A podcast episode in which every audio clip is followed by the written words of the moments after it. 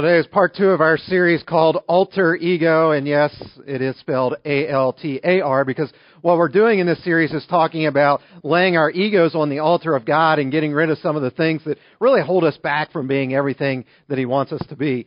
So we're looking at these various areas of life that sort of aren't exactly what God would have for us, and we're seeing, okay, how do we lay those things down? Today I want to talk to you about control.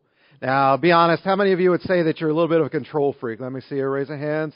All right, some of you got your hands up there. If you had the urge to reach over and like raise the hand of the person next to you, this message is specifically for you because you are a control freak and you want everything done the way you want it to be done. Now, I notice that not everybody raised your hand here this morning, and that's okay because not everybody's a control freak. You know, some people they, they do every single area of life. They want complete control over. But here's what's true about all human beings. Every single one of us have at least some areas where we want control. All of us. I don't care who you are. There's at least one area in life that you want control. For me, it's like here at church. That there's a certain way I want things done. There's a philosophy of why we do certain things so that I have a little bit more control here than I would have in other areas of life. At home, I'm pretty laid back. Lisa can tell you, you know, it's like, what do you want to do? I don't know. What do you want to do? You know, so it's like, you know, it, it's it's not that way all places. And for you, there there's particular areas where you want more control, you know, than in other areas. Uh, for some of you, you're opposite of me. You know, maybe you're the person that at work you're really laid back, but then it's at home that it's your way or the highway. You want control in that. Or for some of you, it's finances. You, you want control in your finances and you know where every single dollar and every single penny goes. You got complete control over that. But then maybe when it comes to say your kids, you just sort of let them run loose and go and do their own thing. Again, every single person is a little bit different in how they handle this. Uh, for some of you guys, outside of the house, like in the yard, you're laid back. You know, the grass will get mowed when it gets mowed. You know, whenever. But then you walk inside the house and there you want control because there's this little device in there called a remote control. And you think, and this is part of your theology, you think that God ordained men as the only ones that know how to use this little precious piece uh, of spiritual machinery that is there, you know, and it's like, man, I, I've got to be the one in control of this thing. And for all of us guys, we know that it's not about what's on, it's about what may be on. And so that's why we sit there and we just click and click and click right through the things. Again, all of us, we get riled up about some things and then we're really laid back about other things. But we've got to be careful when it comes to this whole thing of control because again, it will hold us back from being who God wants us to be. So here's what I want to do today. I want to look at who and what is it that we try to control why do we do it? And then what should we do about it? So if you're taking notes this morning, there on your outline, what is the first thing that we try to control? Well, number one, we try to control people. Try to control people. You know, there's an old saying that says this that God loves you and He's got a wonderful plan for your life. But control freaks, they say it this way God loves you and I've got a wonderful plan for your life. You know, who, who cares what God wants? Here, here's what I want for you. And, and so I'm going to control that in your life. I want you to see things the way I see it. I want you to do things the way that I would do it. And so what we end up doing is we manipulate and we bribe and we offer rewards or withhold rewards or we threaten punishment. There's all kinds of ways that we try to control other people. But here's what I want you to get this morning. God has not called you to control people. If you see something in somebody's life that isn't the way it should be, your job is to influence people. Big difference. Your job is to influence, not to control. All right, number two then.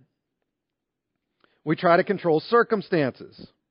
So not only we try to control people, but we try to control circumstances. It could be in our home, our job, our schedules, the future. We want things to come out exactly the way that we think that they should come out we don't trust God that, that God is in control of this situation, that God is in control of this circumstance. We think, I've got to put myself in there and, and try to manipulate the situation to make it come out the way that I want it to come out. Now, the question is, why would we do that? Why would we try to control people? Why would we try to control circumstances? It's right in the title of this series. It's our ego. We think that we know more than what God does that yeah, you're God and everything, but in this particular circumstance, God, I know better than what you do. And so our egos are way out of control, trying to do things that only God could do. I love how author Ken Blanchard put it. Ken Blanchard's a great author. He's a, a very successful businessman, also a great follower of Jesus. And he said it this way. Ego is just this. It's an acrostic. E-G-O. Edging God out. If you think about it, that's what your ego is. You're edging God out. That I feel so confident in myself that I think I know more than what God knows in this situation. I know more than what God knows in this circumstance. I know better for this person's life than what God does. That's our ego speaking in that. And that's why we end up trying to control so many things. Now, control freaks actually have a theme verse that they use from the Bible. Control freaks, you, you love this particular verse. It's found in Proverbs 3, 5 to 6 in the CFV version. It says, Trust in the Lord with some of your heart and lean on your own understanding. In some of your ways acknowledge God, and you will make your path straight. Now, some of you are going, I don't think that's how that verse goes. And what is the CFV? Well, that's the control freak version of the Bible. But isn't this how we live life so often? I'm only trusting God with some of my heart. And I'm going to lean on my own understanding. And I'm only going to acknowledge God when it's convenient for me. Other times I'm going to, you know, trust in myself. Because I will be able to make my path straight. That's your ego. What does this verse actually say? Proverbs 3, 5 to 6. Trust in the Lord with all of your heart and lean not on your own understanding. In all of your ways, submit to Him and He will make your path straight. See, the danger with us trying to control situations is that the more we try to control something, the more we fear losing control. And guess what happens then? We try to grab even more control. And you see how this becomes a vicious cycle? Of I'm afraid of losing control, so I'm going to grab more control. And the more control I have, the more I fear uh, I'm going to lose it. And I just grab more. And it just, it just keeps repeating itself and it leads you into a place that God would not have for you to be. In other words, we just keep edging God out. Now, there's a, a, wonderful example of this in the Bible of the dangers of edging God out. And so, if you have a Bible this morning, you want to turn to Genesis chapter 16. Genesis chapter 16, that's where we're going to sort of hang out here this morning in God's Word. Before we get to it, though, let me give you a little bit of context about what we're about to read. The uh, two people in this story are named Abraham and Sarah. Now, at the time of the story, they hadn't been given those new names. They were actually Abram and Sarai. Okay? Now, I'll just be honest with you this morning. I'm so used to calling them Abraham and Sarah that I'll probably mess up and sometimes call them Abraham and Sarah, even though it'll say something else. But same people, okay? Abram is Abraham and Sarah and Sarai are the same person, okay? Here's the deal. These two did not trust God complete lack of faith. They were edging God out, and they do this on numerous occasions. For example, one time there was a severe famine in the land that they were living in, the land of Canaan, which eventually became modern day Israel. They're living there in Canaan, and there's a great famine. And so they go down to Egypt in order to get food. Now, from what we understand from the Bible, Sarah was hot. I mean, like, really good looking, okay? And so Abraham is taking his wife Sarah down. They're going to get some food. And he's like, man, she is so hot that when I get down there, they'll probably kill me and take her as their own wife. So he says to her, um, honey, uh, when we get down there, just tell them you're my sister. In other words, honey, I, I really love you and everything, but I love my life even more. And so you know, if they happen to take you and sleep with you and all that, no big deal. But at least I'm still alive. And so that this is Abraham. Uh, this is who he is. He, he's trying to manipulate and control the situation. He's not trusting God. Sure enough, they get down to Egypt. Guess what happens? Oh, this is my sister. And they're like, really? Let's bring her in, have her as a wife. It wasn't until later on that they find out that no, these two are actually married, and it's just a bad situation. I won't uh, get into all of it. You can read it for yourself. Now, you would think that they would have learned their lesson with this. But just eight chapters later, guess what? They're in another land, another situation. And he says, Hey, uh, when we get there, tell them that you're my sister. Because if not, they're going to kill me. See what they're doing? They're edging God out. They're not trusting God. Now, by the time we get to the, the story we're going to look at today, they had this, this pattern that they had just kept going through that, you know, not trusting God, uh, manipulating, controlling people, controlling situations and circumstances. But God comes to Abraham anyway, and he says to him, Look, I want to make you the father of my people.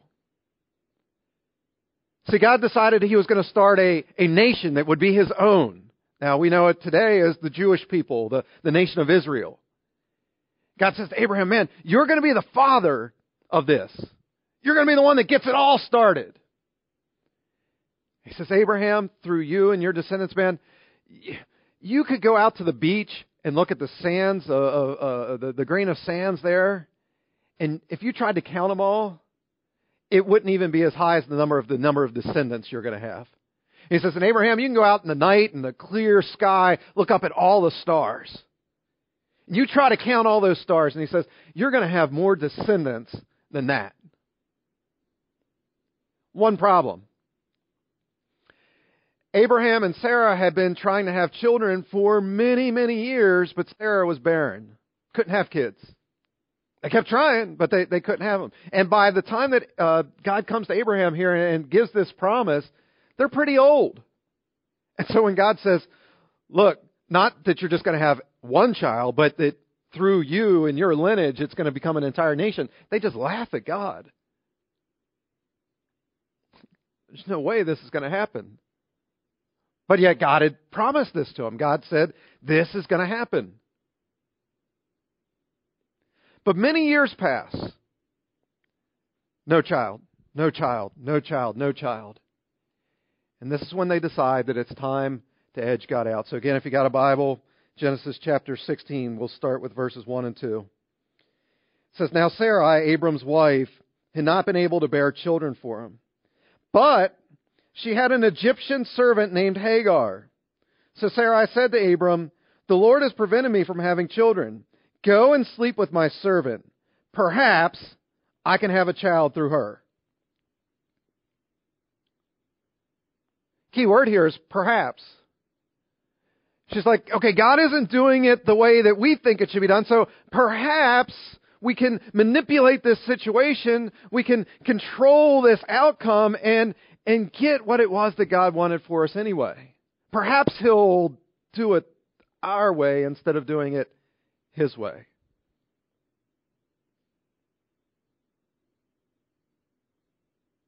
See what they're doing? They had been promised by God that they would have a son and that through that son that there would become a whole nation of people. But yet they're not patient and they edge him right out. Sarah's not content with the timeline that God's working on. Now, for Abraham, this would have been very, very simple if he would have just followed the rule that there's two rules. All of us guys have this same two rules. If he just would have followed it. Rule number one don't ever sleep with a woman named Hagar. Right, guys? Rule number two remember rule number one. That, that's it. Uh, if he would have just followed these two rules. But no. He's like, that's a good idea. God isn't doing it on on the way we think it's going to be done, and so, yeah, sure, let me go sleep with Hagar. Verses, uh, the end of verse 2 and then through verse 4, and it says, And Abram agreed with Sarai's proposal. So Sarai, Abram's wife, took Hagar, the Egyptian servant, and gave her to Abram as a wife. This happened 10 years after Abram had settled in the land of Canaan. So Abram had sexual relations with Hagar, and she became pregnant.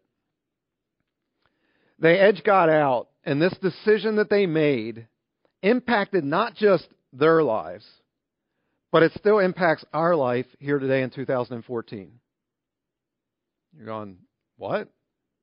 How did their decision way back thousands of years ago, how does that impact us today? Well, Hagar has a son. His name is Ishmael. Now here's the deal. What did God promise to Abraham and Sarah? That they would have what? A son. Is God a liar? No. So guess what eventually happens?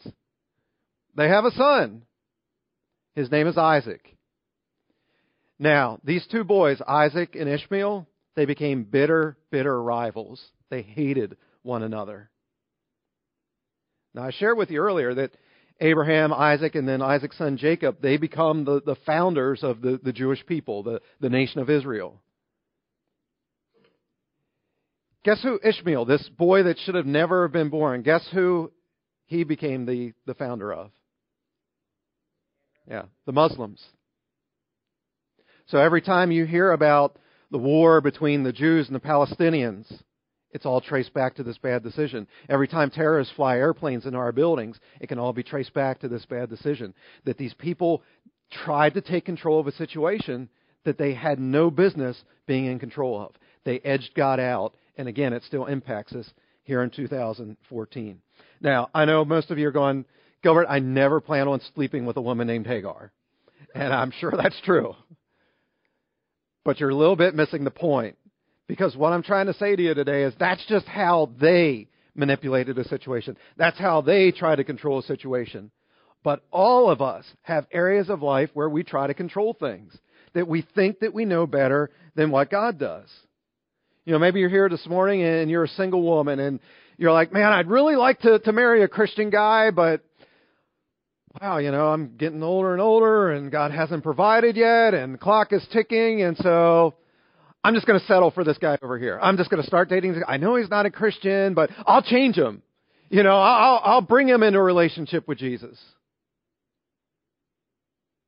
What are you doing there? You're edging God out. Not a part of what God's plan is and God's will is for your life. You're trying to control it, manipulate it. Maybe you're here today and you know that God's word says that when it comes to finances that you're supposed to give 10% back, what we call a tithe. But you're like, uh, no, I, I can't do that. And you've got all your reasons why you can't. You got all the excuses of why you're edging God out. Even though He's promised you in His Word uh, all the blessing that's going to come when you do it, you're like, yeah, but I just I can't afford it, and you have all the excuses, and you know I'm doing it for my kids, and all this kind of stuff, and we'll get around to it later. But again, every time we edge God out, it has bad consequences to it. So all of us, I don't care who you are, we have areas that we do this. And so my big question for you this morning is, what is your area? What is it that you're trying to control that you shouldn't? Could be your kids, could be how your kids are raising your grandkids, might be something at your work, it could be your image. I, I want you to really stop and think about what is the area that I hold on to tightly, that I've edged God out of. What is it? Then once you've identified it, I want to give you three questions here this morning that'll help you to start to lay this on the altar of God. So, question number one is this Is it worth my concern? Is it worth my concern? Back in our previous series, the uh, Crazy Love series, we looked at the story of Mary and Martha. You remember that? That Jesus comes over to the house, and Mary was the one that wanted to sit at the feet of Jesus and learn more and more about him. What was Martha doing? She was busy in the kitchen. It was more about what can I do for Jesus than learning from Jesus and just spending time with Jesus. And if you remember what Martha eventually does is she's like, Jesus, would you tell my no good lazy sister to get in the kitchen here with me and help out? And Jesus says to her, Martha, Martha, why do you concern yourself with things that really don't matter? And I want to say the same thing to you this morning. Why are you concerning yourself with things that really don't matter? Why are you trying to hold control of things that really don't matter? So when you have identified this area in your life, you've got to ask yourself, okay, does this really matter or not. Does it matter or not? Some of you get all bent out of shape, you know, that, well, the bed wasn't made just perfectly. Is that really something to concern yourself with? Or your, your fourth grade boy goes out and his, his hair's a little bit out of place. And you're all bent out of shape, you know, get back in here and you're controlling the situation that you can't go out with your head like think about it. The grand scheme of things, does that really matter? Should you really concern yourself with that? Is your little fourth grade boy going to go to hell or go to jail because he's got a little calic going on?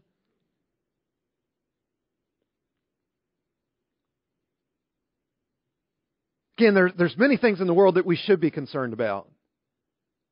But so often we get all bent out of shape about things that just simply don't matter. When you put things into perspective, most things just aren't a big deal. So you've got to just consciously continue to ask yourself this question. Anytime you feel like you're you're getting to that place where, man, I'm trying to control this situation, to say, okay, does this really matter or not? Here's the second question then to ask: Is it mine to control?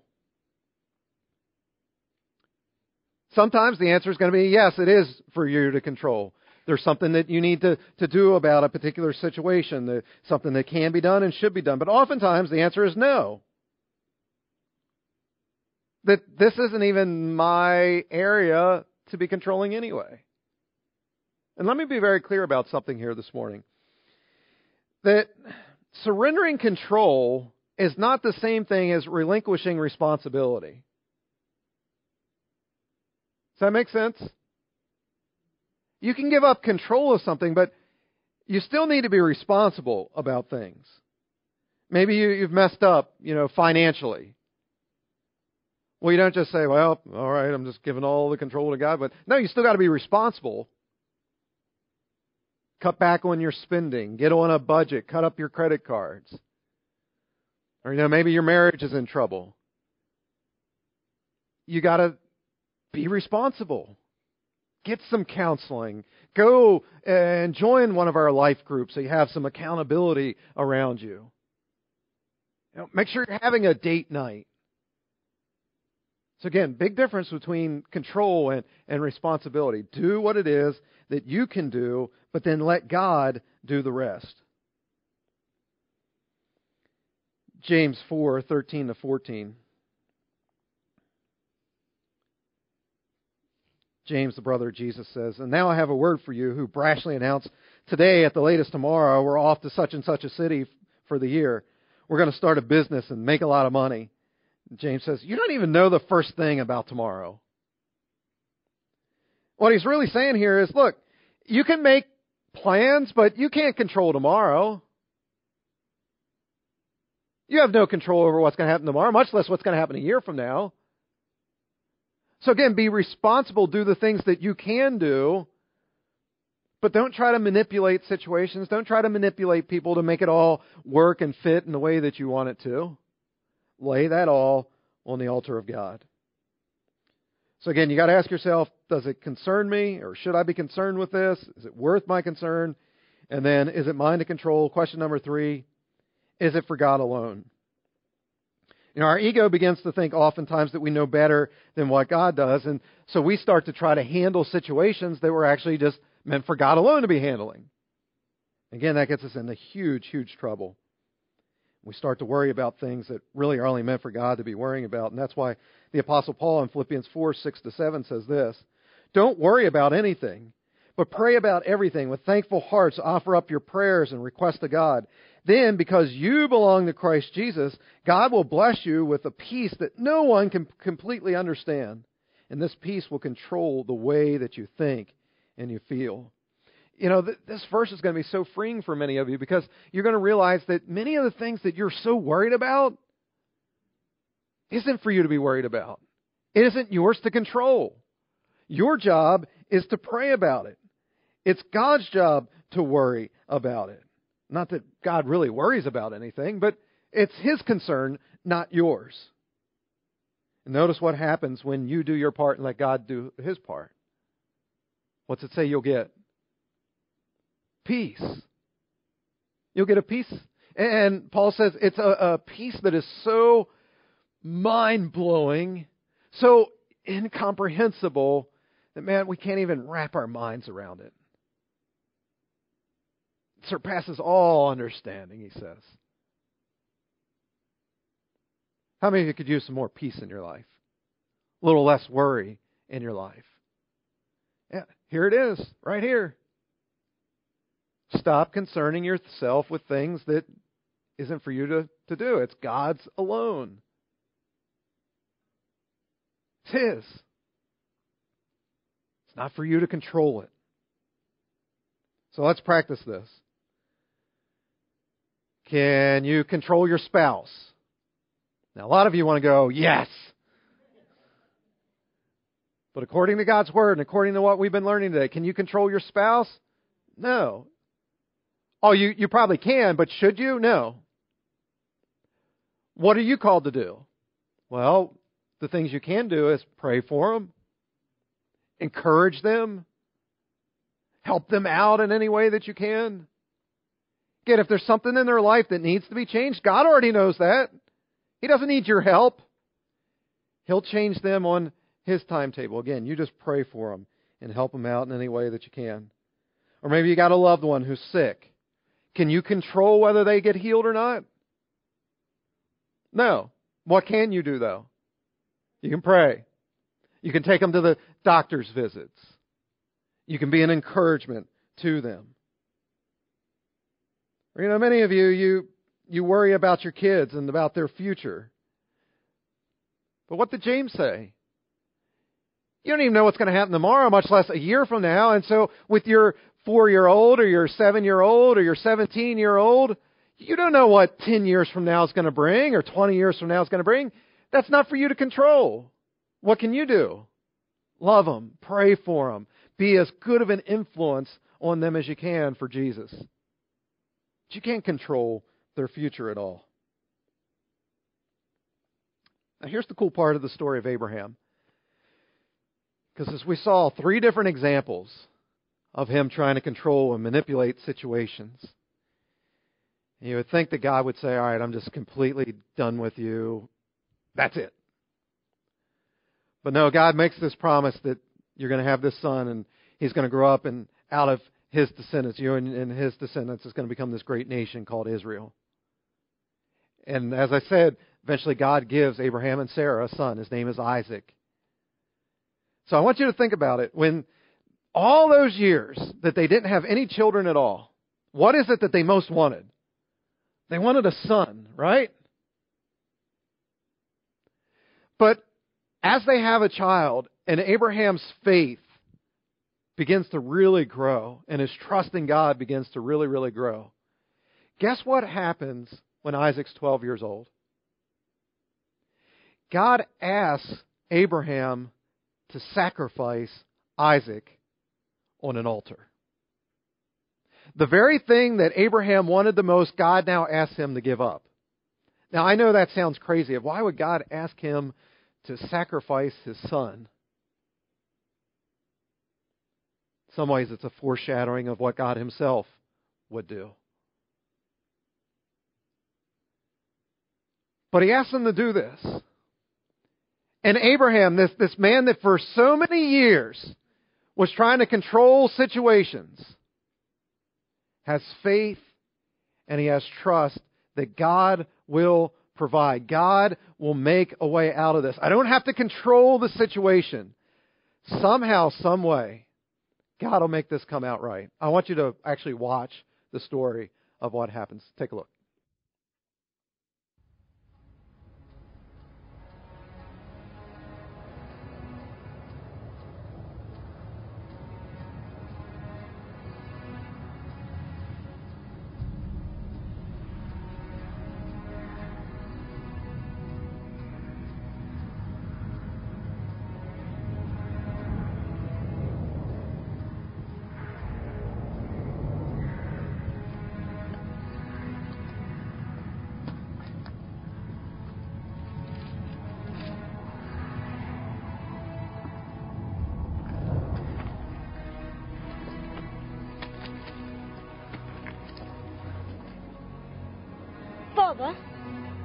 We have the firewood, but where's the lamb?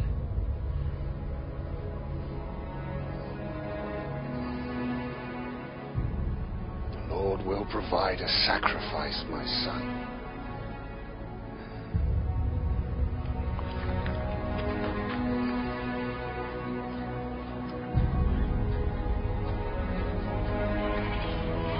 Did Abraham take a lamb? No, mistress.